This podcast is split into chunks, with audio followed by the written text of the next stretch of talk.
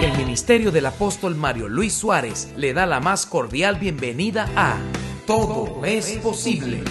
Un tiempo de impartición del poderoso mensaje de la palabra de Dios que conectará su vida a una nueva dimensión de fe, milagros, revelación profética y edificación. Todo es posible. Con el apóstol Mario Luis Suárez, predicador, escritor, licenciado en teología y comunicación social. Bienvenidos una vez más a Todo es posible. Quiero en esta mañana compartirles una palabra que me la dio el Señor ayer está recién sacada del horno. Amén. Que está en el libro de los Hechos, capítulo 9. Vamos a leer tres versículos. Hechos 9, 32, Hechos 9, 38 y Hechos 9, 43. El versículo 32 dice, aconteció que Pedro visitando a todos, vino también a los santos que habitaban en Lida. Verso 38. Y como Lida estaba cerca de Jope, los discípulos, oyendo que Pedro estaba allí, le enviaron dos hombres a rogarle, no tardes en venir a nosotros. Pedro estaba en dónde? En Lida. Y como estaba cerca una ciudad llamada Jope, enviaron a buscar a Pedro desde Lida hasta Jope. Pero el verso 43 dice, y aconteció que se quedó muchos días, diga muchos días, en Jope, en casa de un cierto Simón curtidor. Esta es la palabra que me llamó la atención. Se quedó en casa, diga conmigo, de un cierto Simón, curtidor. Yo quiero hablar en esta mañana de este tema, en la casa del curtidor. Pedro venía de una gira poderosa. La Biblia dice que Pedro siempre estuvo en Jerusalén, pero el día que él se determinó salir de Jerusalén, fue a visitar algunas iglesias, algunos hermanos en la zona cercana, y llegó a una ciudad llamada Lida, que ustedes pueden ver la historia ahí en Hechos 9, en el versículo 32. Llegó a Lida y allí se encontró con un hombre llamado Eneas estaba paralítico. Y resulta que Pedro tiene fe para que Eneas sea curado. Y Pedro, usado por el Señor, dice que oró por él. Pero cuando Pedro lo vio, le dice, Eneas, Jesucristo te sana. Y dice la Biblia que enseguida se levantó. Le dijo, levántate. Y enseguida se levantó. Verso 35 dice, y le vieron todos.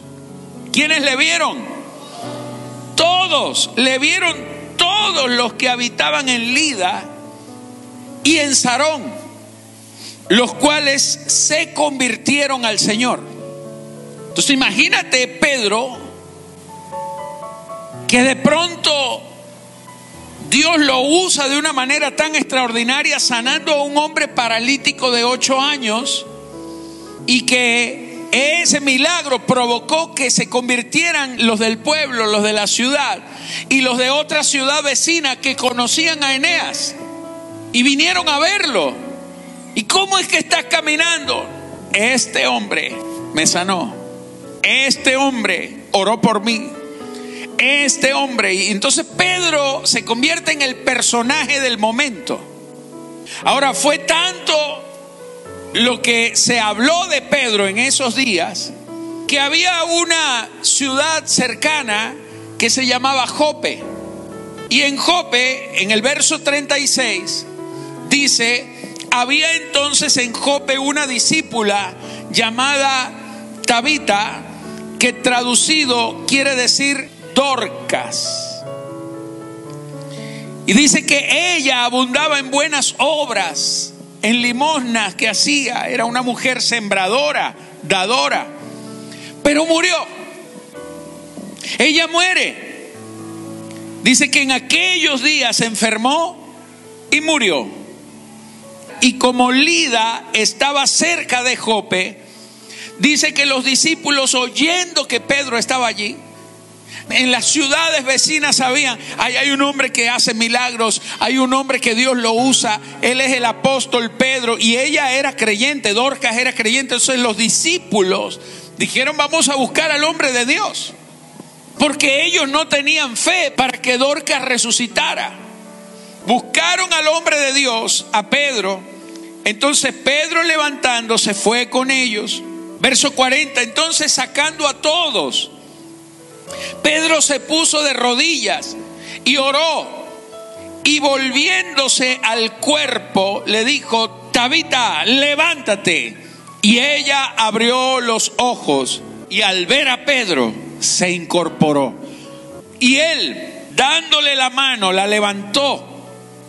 Entonces llamando a los santos, es decir, a los hermanos y a las viudas, la presentó viva. Y esto fue notorio en toda Jope y muchos creyeron en el Señor. Entonces ya Pedro en la primera ciudad levanta un paralítico de ocho años postrado. Pero ahora levanta una mujer que acababa de morir y fue resucitada. ¿Tú te imaginas cómo se sentía Pedro? ¿Te imaginas lo que Pedro estaba viviendo por dentro? Que de pronto del anonimato salta al salón de la fama, que en dos ciudades que estuvo ya andaba resucitando muertos. ¿Qué vendría después? ¿Qué sucedería después? La gente estaba vuelta loca porque quizás lo buscaban, hermano Pedro, apóstol Pedro, ore por mí, haga esto. Y entonces se convierte como en una pieza imprescindible para los demás. Se convierte en alguien en quien la gente veía una esperanza y empezaron quizás a buscar a Pedro. Y Pedro tuvo que quedarse muchos días en Jope. Pero me llama la atención que de todos los lugares en donde pudieron haber alojado a Pedro, en donde lo pudieron haber hospedado, dice y aconteció que se quedó muchos días en Jope, en casa de un cierto Simón curtidor. Diga conmigo, curtidor. Esta casa dice más adelante en el libro de los Hechos que quedaba a la orilla del mar, porque Jope es una playa, una costa, muy linda, por cierto, la ciudad. Y entonces se queda en la casa de Simón el curtidor. Esto a mí me llamó la atención. Porque cuando estaba orando, yo dije, ¿y por qué la Biblia menciona que se quedó en la casa del curtidor? Y allí empezó el Espíritu Santo a hablar a mi vida. Mis amados, porque como creyentes necesitamos en algunos momentos de nuestra vida, de nuestro caminar, necesitamos que Dios nos meta en la casa del curtidor. ¿Qué es un curtidor? El curtidor es el que trabaja con cuero.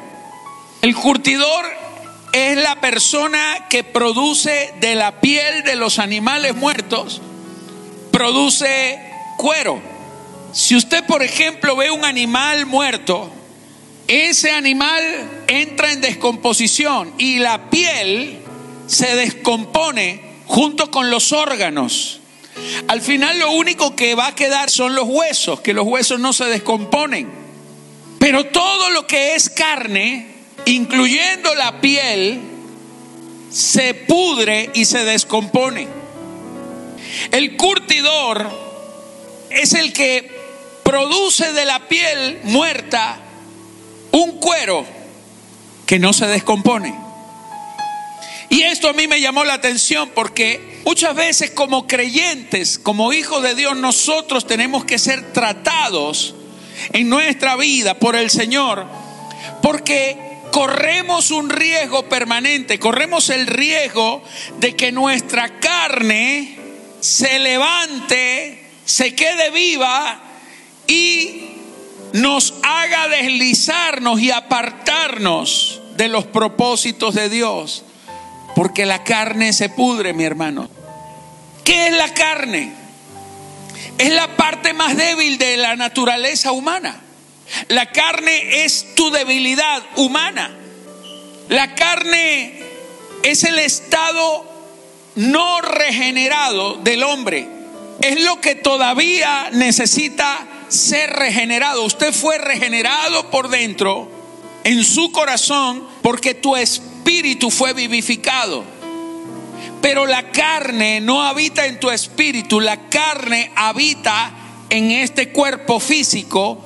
Hay algo dentro de este cuerpo físico que se llama la carne, que no es precisamente la carne biológica, es algo que forma parte de nuestra naturaleza. Entonces, esa parte que no ha sido transformada en tu vida, esa parte que no ha sido regenerada en tu vida, esos pensamientos que todavía tienes, esas actitudes que todavía tienes, esos deseos que todavía tienes y que son contrarios a lo que Dios desea, eso es la carne. La carne contrasta con el espíritu, es lo opuesto al espíritu. El espíritu es lo que te acerca a Dios, pero la carne es lo que te aleja de Dios. La carne te acerca al pecado, a la muerte, pero el espíritu te acerca a Dios, a la vida. Cristo mora en nosotros por su espíritu, pero Él mora en nuestro espíritu. Cristo no mora en tu cuerpo físico, Él mora en algo dentro de ti que es el Espíritu. Entonces Cristo está unido a ti porque su Espíritu, el Espíritu Santo, el Espíritu de Dios, ha venido a morar dentro de ti, pero el Espíritu Santo no habita en un cuerpo físico, habita dentro de tu espíritu. Si una persona está llena de Dios y le cortan un brazo o una pierna, sigue igual lleno de Dios. No es que ahora tienes menos de Dios porque te falta una parte de tu cuerpo biológico. No, Dios mora en tu espíritu por medio de su espíritu. Pero en la carne, así como Dios mora en el espíritu, en la carne mora el pecado. Entonces Cristo ha venido a destruir el pecado, pero todavía la carne sigue contaminada porque la carne es lo que necesitamos nosotros crucificar, lo que nosotros necesitamos tratar. La carne tiene deseos, la carne genera pensamientos, la carne tiene una voluntad. La Biblia dice, no andéis según la voluntad de la carne. La carne te dice lo que tienes que hacer o lo que ella quisiera que tú hagas. Pero usted puede dominar la carne por el espíritu cuando usted vive en Cristo y Él mora en tu espíritu. Tu espíritu tiene el poder para doblegar esa carne y para que esta carne sea crucificada. Amén. Ahora bien, el apóstol Pablo, él decía lo siguiente, en segunda de Corintios, capítulo 12, versículos 1 al 10, el apóstol Pablo decía esto, ciertamente no me conviene gloriarme. Hay gente que se gloria, todos nos gloriamos. Es decir, hay algo de lo que usted se siente orgulloso. Hay unos que se glorían de su cuerpo, por eso viven todo el día retratándose, haciéndose selfies, porque eso es carne. Hay otros que se sienten orgullosos de sus estudios, de sus logros, de su conocimiento. Otros que se sienten gloriados de su dinero, de sus posesiones, de sus riquezas, de su estatus. Otros se sienten gloriados por las pertenencias, las amistades, por la adulancia de mucha gente. Pero el apóstol Pablo dice, ciertamente no me conviene gloriarme. No es conveniente gloriarse porque cuando tú te estás gloriando, estás dándole comida, alimento a la carne para que siga viva. Ahora, él dice, no me conviene gloriarme, pero vendré a las visiones y a las revelaciones del Señor. Entonces el apóstol Pablo dice, él empieza a gloriarse, entre comillas, de las cosas que ha recibido de Dios, porque hasta eso también puede ser un motivo para gloriarte. Uy, apóstol, qué lindo que predica usted. Oh. Ay, hermana Raquel, usted sí es una adoradora, tan linda, tan bella, como canta. Eres un angelito. Oh. Y así usted va a ver que hasta las cosas con las que servimos a Dios, los dones, a veces nos gloriamos. Y, el apóstol Pablo dice, vendré a las visiones y a las revelaciones del Señor. Pero comienza a hablar en tercera persona. Él no habla en primera persona. Porque Él quiere enseñarnos algo. Él empieza a hablar de sí mismo, pero no habla de sí en primera persona, sino en tercera persona. En estos días, de hecho, estaba leyendo eso. Hay gente que habla en tercera persona cuando se quieren alejar emocionalmente de algo. No, es que a Mario le gusta mucho que lo inviten a comer parrilla. Eso es a Mario, pero yo no me comprometo con eso. Escucha esto. Conozco a un hombre, está hablando de sí. Conozco a un hombre en Cristo que hace 14 años, si en el cuerpo, no lo sé, si fuera del cuerpo, no lo sé, Dios lo sabe, pero fue arrebatado hasta el tercer cielo. Y conozco a tal hombre. Él dice, yo lo conozco. Si en el cuerpo o fuera del cuerpo, no lo sé, Dios lo sabe, que fue arrebatado al paraíso, donde oyó palabras inefables que no le es dado al hombre expresar. De tal hombre me gloriaré, pero de mí mismo en nada me gloriaré, sino en mis debilidades. Qué cosa tan impresionante. Pablo dice, si ese hombre que fue llevado allá realmente fuese yo, que era él, ¿no? Pero si fuese por mí, si fuese por mis méritos, si fuese por mis acciones, porque me lo merezco, yo me gloriaría de ese hombre. Pero yo entiendo que yo fui llevado allá, que yo fui al paraíso, que Dios me dio escuchar cosas que a nadie se le ha dado escuchar, pero no por mí. Por eso yo no me puedo gloriar de mí mismo, porque habiendo yo ido para allá, no fue por mí. Si de algo me tengo que gloriar, sería más bien de mis debilidades. En otras palabras, Pablo está diciendo, habiendo yo ido a lo más alto, todavía tengo pasiones tan bajas, tengo debilidades en mí, que si tendría que gloriarme, yo no puedo ignorar mis errores, mis fracasos, mis pérdidas, mis debilidades. Sin embargo, dice, si quisiera gloriarme, no sería insensato porque diría la verdad. Yo diría la verdad, mi Dios me llevó al tercer cielo y yo vi a Cristo y vi el trono y vi los ángeles. Y, y claro, ¿quién no se gloriaría? Es lo que está diciendo. Pero estaría diciendo la verdad, pero lo dejo. No me glorío de eso, para que nadie piense de mí más de lo que en mí ve. Wow. Él decía, yo pudiera hablarle de mis experiencias con Dios, pudiera hablarle de las revelaciones que recibí, pudiera hablarle de la gloria que viví, de las cosas que el Señor me mostró, pero yo prefiero dejarlo pasar. No sea que cuando ustedes me vean, dice Pablo, comiencen a verme equivocadamente comiencen a ver lo que realmente todavía no me he convertido. Porque Él dice, no quiero que vean más de lo que sus ojos están viendo de mí. Y entonces dice, y para que la grandeza de las revelaciones no me exaltase desmedidamente, me fue dado un aguijón en mi carne, un mensajero de Satanás que me abofetee para que no me enaltezca sobremanera. Respecto a lo cual tres veces he rogado al Señor que lo quite de mí y me ha dicho, mm, mm, bástate mi gracia, porque mi poder se perfecciona en la debilidad.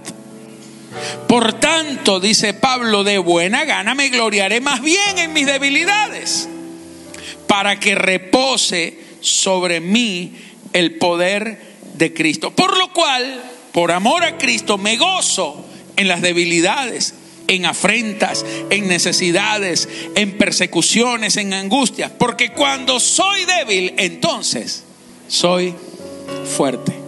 Entonces Pablo está diciendo, ya tengo resuelto el cómo me ve la gente. ¿Cómo lo resolví? No les hablo de las grandezas que están en mí. Pero el problema no es cómo me ve la gente solamente, es cómo me veo yo. Y para que la grandeza de las revelaciones no me exaltase a mí mismo desmedidamente, para que no me crea yo más grandote, para que no me crea yo el mejor de todos, porque el problema no es que usted puede creer algo de mí y eso no es tanto problema como lo que yo mismo estoy pensando de mí. La gente te puede ver como el mejor y tú dices, ah, no es cierto, no soy el mejor. El problema es cuando usted se cree que es el mejor de todos. ¿Con quién crees tú que estás hablando? A mí no me faltes el respeto. Tú no sabes quién soy yo. Tú no sabes quién soy yo.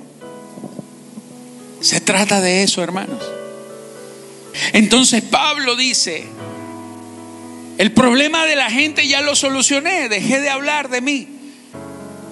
Pero ¿cómo hago para solucionar mi propia apreciación, mi autoapreciación, mi autoconcepto? ¿Cómo hago yo para no creer que no soy tan bueno como me creo?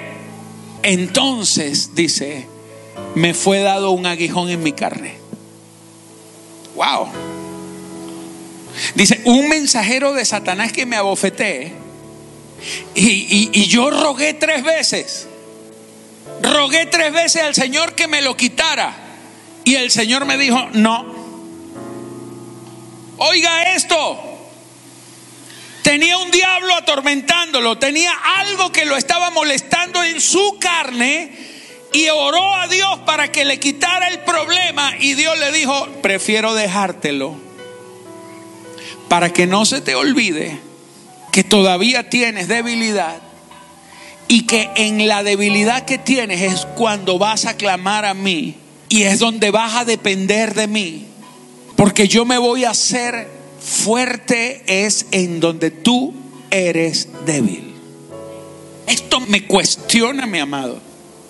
Porque hay momentos en los cuales usted está pasando por una situación y yo encuentro aquí la razón por la cual a veces muchas personas oran, Señor, quítame este problema, Señor, quítame este problema y Dios te dice, ah, ah, ah, ah, ah, estoy curtiéndote. Estoy trabajando con una carne que si la dejo sin tratamiento se va a podrir, se pudre, se corrompe. Porque la carne se corrompe, hermano. Si no, haga la prueba. Cómprese un kilo de carne y la pone en un plato y la deja debajo de su cama por un mes. Si usted cree que la carne no tiene problema. Y si esa carne se descompone, créame que la suya también. Mm. ¿Cuántos dicen amén? Entonces volvamos a Pedro. Pedro está en su mejor momento. Pedro está en el momento de gloria y el único que lo hospeda en su casa es un cierto Simón curtidor. Diga conmigo, cierto Simón curtidor. Simón significa el que oye. Dios siempre te está oyendo lo que tú dices, lo que tú hablas, ah, lo que estás pensando. Dios lo oye todo el tiempo. Y ese cierto Simón curtidor no es más que el Espíritu Santo, hermano. Que te oye, que sabe cómo tú piensas, que sabe cómo tú eres y viene a trabajar con tu vida para que no te descompongas. Pedro fue llevado a la casa de Simón curtidor, porque eso es figura de lo que Dios hace con nosotros para evitar que nuestra carne se vuelva podredumbre. Ahora, ¿qué es el curtido? El curtido es el proceso de convertir la piel putrecible en cuero imputrecible. Es decir, es convertir la piel que se puede podrir en cuero que no se puede podrir. ¿Alguno de ustedes tiene zapatos de cuero? Mire, le aseguro que el zapato no huele tan mal como lo que va dentro del zapato. Sí, señor. Porque el zapato es de cuero, tratado, pero lo que está dentro está vivo todavía, es carne viva. Ahora, la piel de un ser muerto tiende a descomponerse, pero el curtido convierte la piel en un material duradero que no está sujeto a descomposición ni por medios mecánicos ni por medios biológicos. No se pudre el cuero porque fue tratado. Ahora bien, ¿qué hacía Pedro en la casa del curtidor? Esto es una figura. Quiero hablarles un poquito de eso. En la antigüedad, los métodos de curtido eran tan malolientes que por tradición las tenerías o curtiembres se instalaban fuera de la ciudad, en las zonas más pobres, y la casa de Simón no estaba en la ciudad, estaba en las afueras, en la orilla de una playa. Era una casa donde había mal olor. Porque para trabajar con pieles necesita ver animales muertos. Y eso estaba lleno de sangre, de carne. Imagínense, cientos de pieles almacenadas en un lugar, eso olía horrible. Y no solamente olía horrible las pieles que estaban allí, sino el mismo proceso de curtirlas también produce unos olores infernales. Y allí estaba Pedro y dice que estaba solo. Y yo encuentro esto, mi amado, que cuando Dios decide llevarte a la casa del curtidor, comienza el proceso cuando te deja solo. Hay momentos en los que Dios te deja solo. No te ayuda nadie los que te apoyaban ya no están contigo. Aquellos que parecían tus mejores amigos ahora parecen tus peores enemigos. Aquella gente en la que tú solías hablar y conversar y confiar, ya empieza algo, una distancia. Y a veces, mis amados, a veces no es que la gente se aleja de ti. A veces no es que la gente te deja solo, a veces es Dios que empieza a aislarte porque está trabajando contigo.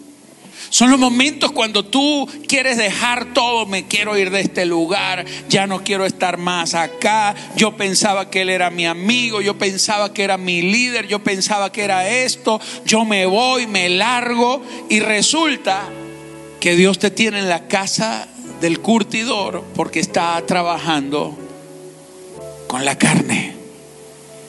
Y a veces Dios te tiene que dejar solo. Para trabajar Dios tiene que retirarte toda ayuda para que Él se convierta en tu ayudador. Para trabajar tiene a veces que quitarte la provisión para que Él se convierta en el proveedor. Para trabajar tiene que quitarse los que te aplaudían y te consolaban y te mimaban para que Él se convierta en el consolador, en el ayudador. A veces Dios te saca de las multitudes, te aísla, porque quiere trabajar con tu carne. Y no hay nada que produzca peor olor que una carne que se está pudriendo. Y además es contaminante, ¿sabe? No hay nada más contaminante que un creyente que tiene la carne viva y en proceso de descomposición. Hay gente en proceso de descomposición, pero no es porque sean malos, sino porque no han sido curtidos. Y ahí entonces usted empieza a ver la gente que empieza a murmurar y empiezan a hablar mal de otros o empiezan a hablar mal de sus líderes, empiezan a hablar mal de sus iglesias, porque esto no ocurre en Barquisimeto solamente, créame que esto ocurre en todo el mundo. Y empiezan los malestares en la persona. Y entonces empiezan a hablarle a otros. Y cuando le hablan a otros, mira, empiezan a contaminar, porque la carne contamina. Si usted se come una carne en descomposición, usted termina enfermo. Se contamina con bacterias. ¿O no lo cree? Deje un pollo dos días fuera de la nevera y luego lo prepara y se lo come. No va a comer pollo. Va a comer salmón. Perdón, salmonela. Mira, el Señor decía en Mateo 15, 18, pero lo que sale de la boca del corazón sale y esto contamina al hombre. ¿Qué es lo que contamina al hombre? Lo que sale de la boca, porque lo que sale de la boca sale de dónde? Del corazón. ¿Y qué sale de la boca? Lo que sale del corazón. Entonces, ¿qué sale del corazón que puede contaminar a otros? Aquí está, verso 19, porque del corazón salen los malos pensamientos. Entonces, cuando usted tiene un mal pensamiento, ese mal pensamiento que está en el corazón sale por la boca y eso contamina a otros. Entonces dice, ¿por qué del corazón salen los malos pensamientos, los homicidios? Para matar a un hombre no se necesita un cuchillo, sino una lengua bien afilada. Los adulterios, las fornicaciones, los hurtos, los falsos testimonios, las blasfemias, esto lo dijo Jesús, no me mire feo. Dice, estas cosas son las que contaminan al hombre, pero el comer con las manos sin lavar no contamina al hombre. Wow. El apóstol Pablo decía, las malas conversaciones corrompen las buenas costumbres. Por eso a veces Dios nos deja solos. Porque cuando estamos pasando por nuestro peor momento, que la carne está así, nos volvemos contaminantes y Dios prefiere sacarnos, vente, véngase papito, vamos a la casa de Simoncito, el curtidor solito, lejito de la gente, en la orillita de la playa, porque allí voy, en la soledad, voy a tratar contigo. ¿Cómo se curte el cuero? Voy a explicarle rápidamente cómo es este proceso para que usted se identifique cómo el Espíritu Santo trabaja con nosotros. Lo primero es la limpieza. La preparación de las pieles comienza curándolas con sal.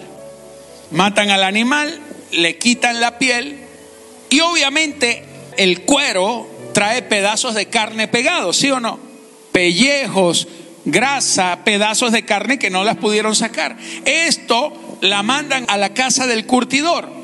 Entonces el proceso comienza colocándole sal. Empiezan a fregar las pieles con sal. Este proceso lo hacen con sal húmeda para que se adhiera y colocan las pieles y las prensan, las rebosan de sal por todo lado, pura sal, y las colocan debajo de una prensa a llevar peso. Cuando Dios está tratando con nosotros, te está curtiendo. La presión que tienes cuando estás en medio de un problema, de un proceso, de una situación, esa presión es la fase inicial de la curtiembre. Necesitas llevar peso. Ese proceso se prolonga por un mes. En Marcos 9, 49, estas palabras las dijo Jesús. Jesús dijo, porque todos serán salados con fuego y todo sacrificio será salado con sal.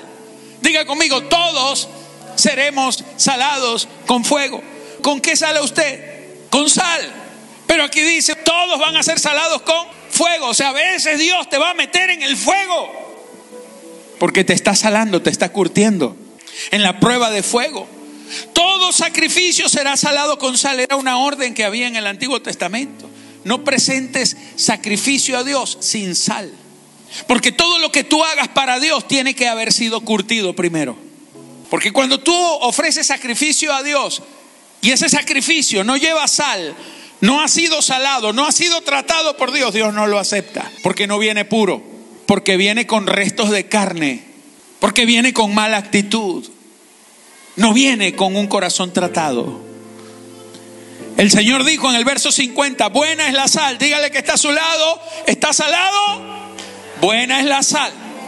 Buena es la sal, vamos, dígale, buena es la sal, diga, Señor, reconozco que la sal es buena, me está haciendo bien. Vamos, levanta las manos y dígalo. Gracias, Señor, por los procesos, gracias porque estoy en la casa del curtidor, porque tú estás salando mi vida.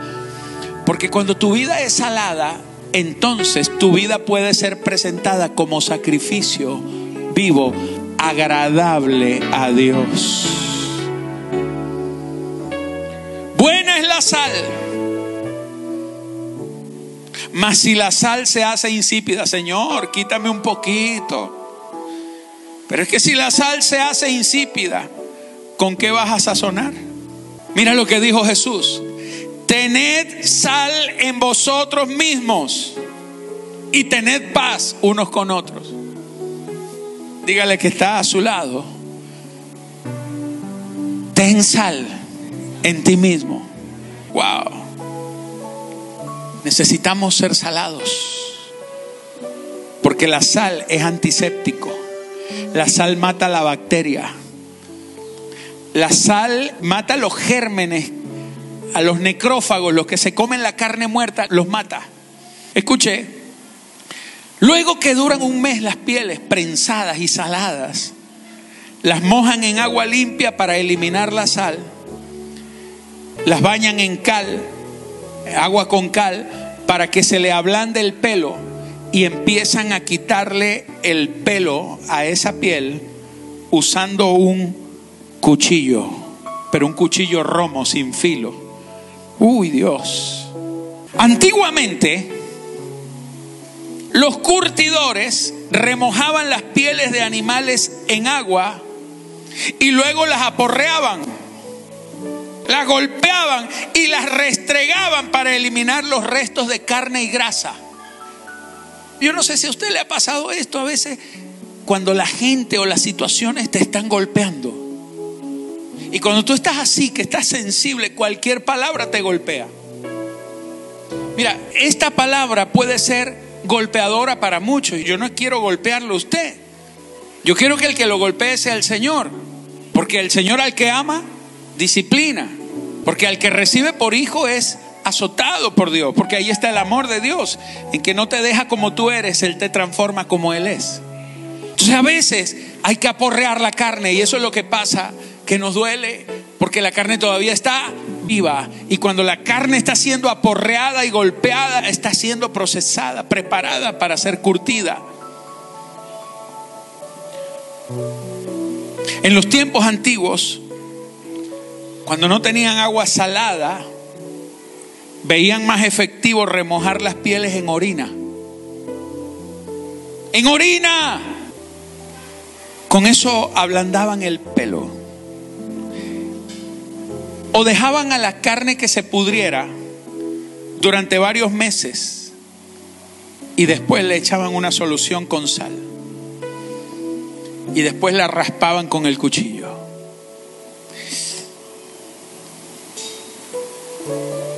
¿Usted se ha sentido así? Y a veces Dios está tratando con nosotros. Ahora escúchame esto. En Hebreos 4:12 Dice, porque la palabra, diga, la palabra de Dios es viva y eficaz y es más cortante que toda espada de dos filos. Penetra hasta partir el alma y el espíritu. O sea, hasta dividir lo que es carne y separarlo de lo que es espíritu. Y dice que discierne los pensamientos y las intenciones del corazón. Y no hay cosa creada, diga, y no hay cosa creada No hay nada debajo de esta tierra que no sea manifiesta en su presencia. Dios va a manifestar todo, hasta lo que está oculto. No hay nada que Dios no lo vaya a manifestar. Y dice, antes bien, todas las cosas están desnudas. A veces Dios te va a desnudar. A veces en los procesos, lo que está es quitándote los pelos, dejándote a piel desnuda. Porque muchas veces Dios tiene que descubrir lo que realmente está aquí, adentro. Y cuando las cosas están bien y todos te aplauden, nunca sale lo que de verdad está matándonos aquí. Después que la carne ha sido limpiada, pelada, salada, aporreada, raspada, fregada, prensada, ahora sí viene el proceso de curtirla, porque todavía se puede podrir. Entonces lo segundo es el curtido. Toman esas pieles y las estiran las ponen en unos marcos de madera y comienzan a estirarlas. Ay, Dios mío, usted no se ha sentido a veces que, ¿hasta cuándo, Dios? Falta un poquito más y te sigue estirando. Y las ponen prensada, pero estirada, ¿no? Y las sumergen durante varias semanas en unas cubas que contienen una sustancia que se llama tanino. El tanino es un producto vegetal, pero estos son los procesos modernos. En la antigüedad, los curtidores ablandaban el material, ablandaban el cuero, machacando estiércol, excrementos sobre las pieles, mojándolas en una solución de heces y sesos Diga conmigo, heces y sesos. Las heces de los perros eran las preferidas para este fin. Por lo que en las ciudades antiguas era frecuente ver a niños recogiéndolas. Al igual que en las esquinas se colocaban orinales para recoger la orina humana y luego la usaban en la curtidora. Entonces hacían una linda sustancia, orina, heces y sesos. A veces usted no siente que le están tirando demasiadas heces.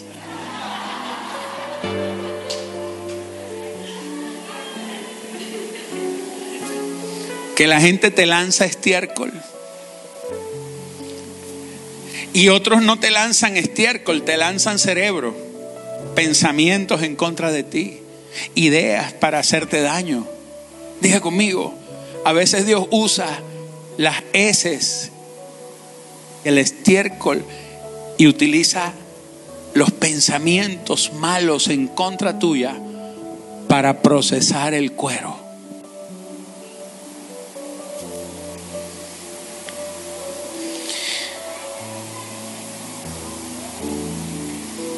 La piel se seguía estirando y estirando porque mientras más se estiraba, eso entraba más para curtirla. ¿Y por qué? Porque dentro de la piel hay algo que se llama colágeno. Y cuando el colágeno es tratado y unido y mezclado con el agente curtidor, el colágeno ya no se corrompe. Wow. Por eso, mi amado, cuando usted le tiran muchas flores, le están haciendo más vulnerable. A veces tenemos que aprender a pasar por el proceso de cuando la gente nos lanza heces y sesos. Lo tercero es el acabado. Después sacan las pieles de allí. Y ahora viene algo, porque esa piel viene toda maltratada, hedionda.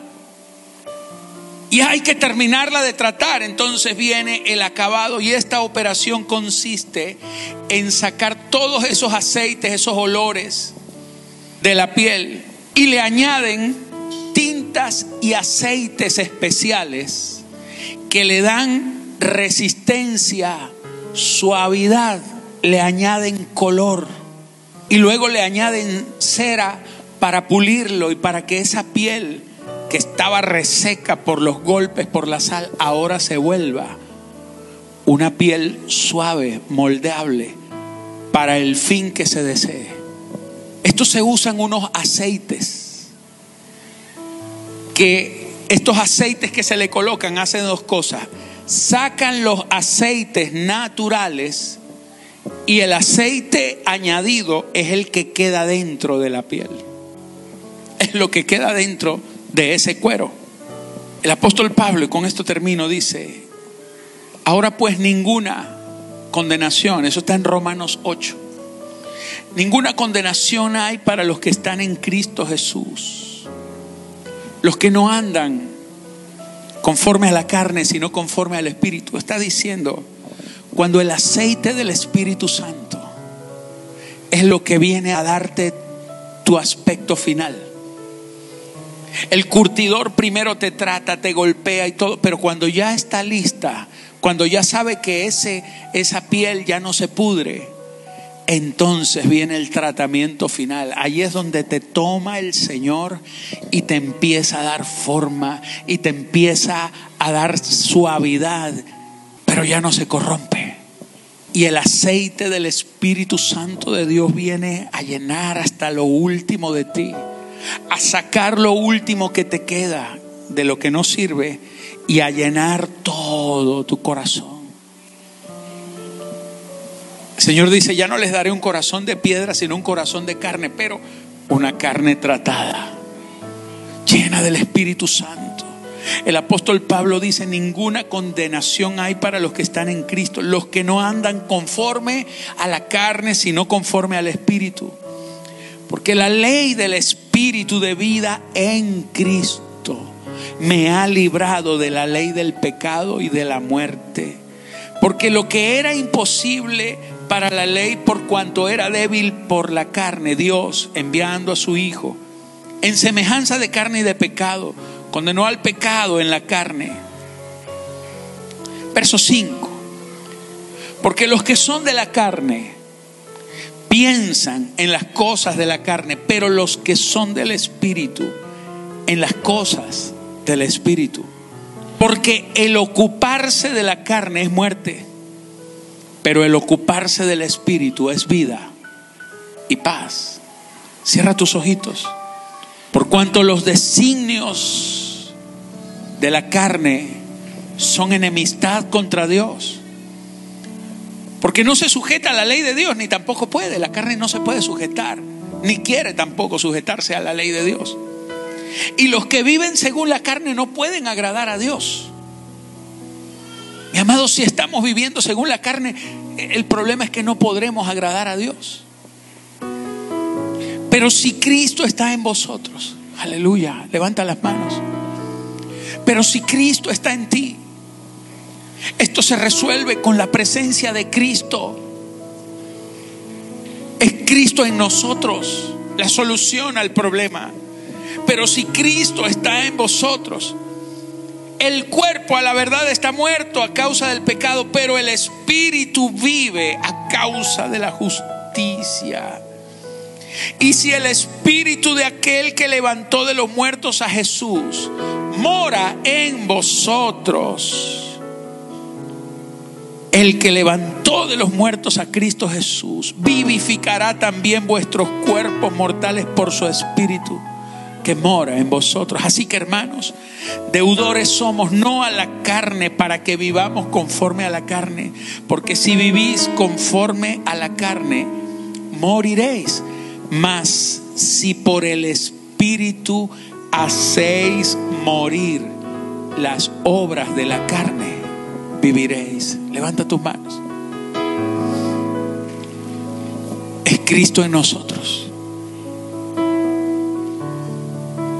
Es el Espíritu de Cristo en ti. Quizás tú estás pasando por un momento donde estás en la casa de Simón el curtidor. Dios ha estado tratando contigo. Pero esto es un proceso. Y todo proceso se termina cuando finalmente la presencia de Cristo en nosotros nos transforma. Porque por el Espíritu podremos hacer que la carne sea crucificada y ya no tenga una acción sobre tu vida. La presencia del Espíritu Santo en nosotros nos ayuda a vencer. Yo no te puedo ayudar. Yo no te puedo sacar de tus problemas. Pero todo ese malestar, ese dolor, ese enojo, esa rabia que a veces sentimos, esa impotencia, ese mal carácter, esa mala actitud, esas ganas de abandonarlo todo, todo eso, Dios lo está matando y tú vas a vencer. Porque Cristo en nosotros es la esperanza de gloria. Porque solamente te tienes que rendir a Cristo y todo esto pasará. La prueba pasará. El malestar pasará. Pero tienes que crucificar la carne por el Espíritu. Tienes que abrazar a Cristo, abrazarte a Él. Que dejarse rendir. Porque Dios, Dios es el que levanta. Pero te está curando. Está matando lo que se pudre. Y está inyectándole vida. Está inyectándote de su espíritu. El aceite es lo último que llega. Aceite es lo que le da la consistencia, el acabado final. Al final de esto ya no será carne que se pudre, será una piel tersa, suave, que Dios la va a usar. Oh, santo es tu nombre, Señor. Solamente levanta tus manos y dale gracias a Dios por lo que estés pasando. Dale gracias al Señor por lo que puedes estar viviendo. Porque tengo esta palabra para ti. Esto pasará y terminarás con tus manos levantadas. Terminarás siendo renovado. Terminarás en victoria. Terminarás dándole a Dios la gloria y demostrando que el diablo no te pudo destruir porque Cristo está de ti. Señores, no podemos salirnos de la casa del curtidor.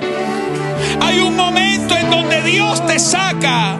El Pedro estuvo mucho tiempo en la casa del curtidor hasta que llegaron unos hombres a decirle, aquí está Pedro porque se apareció un ángel del Señor diciendo, vayan y saquen a Pedro de la casa de Simón el curtidor, porque ya está listo para su próxima dimensión.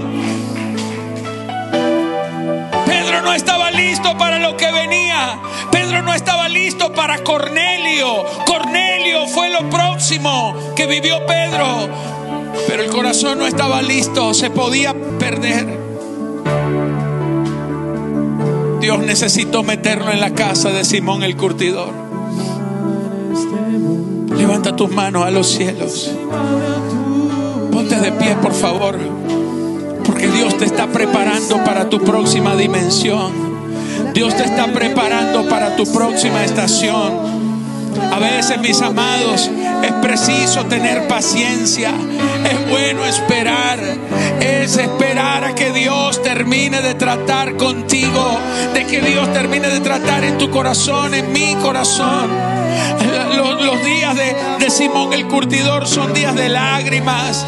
Son días de revelación. Mientras Pedro estaba en la casa de Simón el curtidor, tuvo una visión. Él veía un lienzo que bajaba con animales de todo tipo. Y Dios le dijo, levántate, mata y come. Y él le dijo, no, Señor, yo nunca he hecho eso. Y el Señor le dijo, no llames inmundo lo que yo he llamado limpio. No llames inmundo lo que yo he limpiado. No llames inmundo lo que yo he purificado. En la casa de Simón el curtidor, Dios nos rompe los conceptos. Dios rompe las estructuras de nuestros pensamientos. En la casa de Simón el curtidor aparece Dios en el escenario. El Espíritu Santo te habla cuando estás a solas. Dice que Pedro tuvo hambre. Pedro tuvo hambre y subió a orar.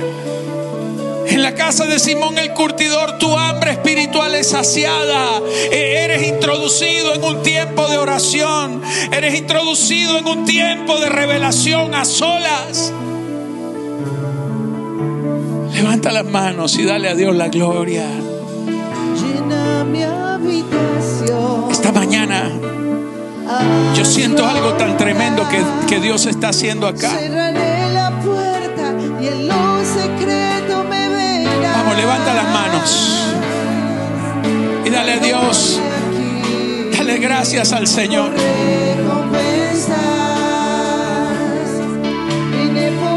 Dios está obrando. No te salgas de la casa del curtidor. No te salgas de la casa del curtidor. No te salgas de los procesos de Dios. Espera, aguanta, soporta, porque al final terminarás en victoria. El mismo que te metió, el mismo te sacará. Gracias por haber permanecido hasta el final de Todo es posible con el apóstol Mario Luis Suárez. Si este mensaje ha sido de edificación para su vida, le invitamos a ser uno de los socios de Todo es posible mediante su aporte o donativo. Para ello, usted puede enviar su ofrenda a través de nuestras plataformas disponibles, Zelle, Cash App o PayPal, utilizando en cualquiera de ellas el siguiente email mi ofrenda de fe arroba gmail.com. Dios multiplicará su semilla con abundantes bendiciones. Muchísimas gracias.